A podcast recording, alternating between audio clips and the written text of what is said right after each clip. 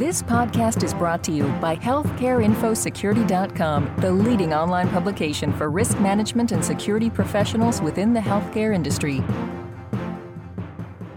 This is Howard Anderson, Managing Editor at HealthcareInfoSecurity.com, welcoming you to Week in Review for July 24th, 2010.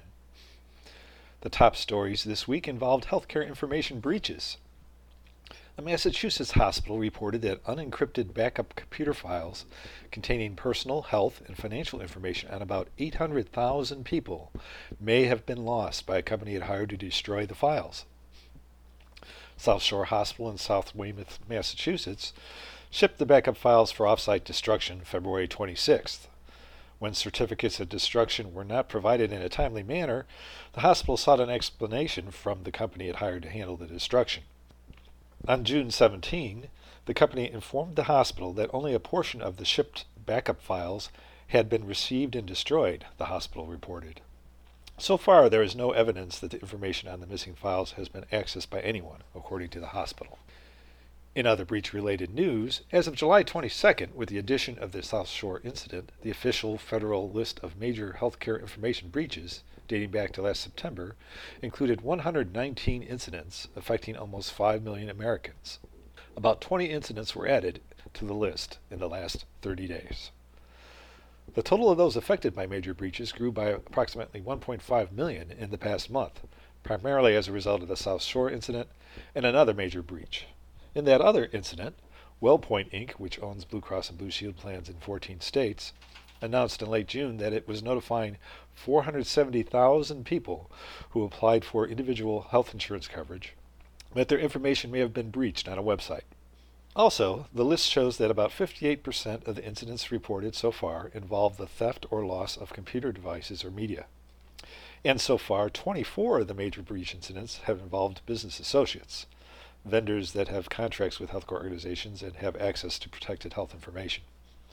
A recently announced proposal to modify the HIPAA privacy, security, and enforcement rules makes it clear that business associates and their subcontractors must comply with the rules. In this week's featured blog, security expert Rebecca Herold says that although the proposal to modify HIPAA is not yet a final regulation, the time to prepare for compliance is now. She pinpoints the major provisions of the proposal and urges healthcare organizations and their business associates to begin doing their homework. I'll be back after a short break to tell you about the rest of our weekly review. Are you responsible for your institution's regulatory compliance program? Do electronic medical records, patient privacy, or data breaches keep you up at night? Do you have any certifications which require continuing professional education credit hours? The solution to your problems may be the healthcareinfosecurity.com educational webinar library. You'll find plenty of courses that align with your core responsibilities. Visit healthcareinfosecurity.com for more information on how to access these webinars. Welcome back. In other news this week, the HIT Policy Committee had a lively debate July 21st on the issue of how to obtain patients' consent to exchange their records among organizations.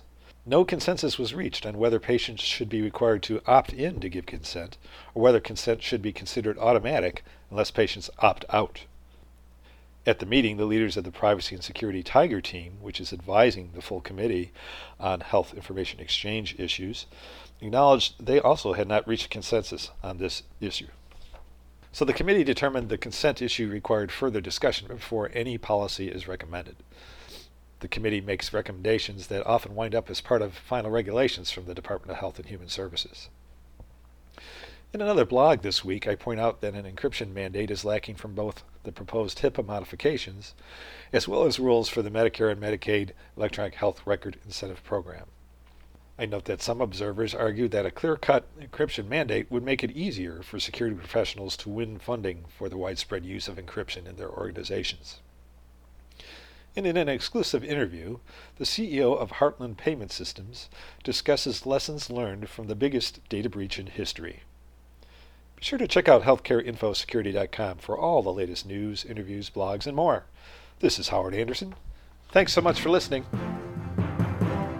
This podcast has been brought to you by healthcareinfosecurity.com. For more interviews, breaking news, research, and educational webinars, please visit www.healthcareinfosecurity.com.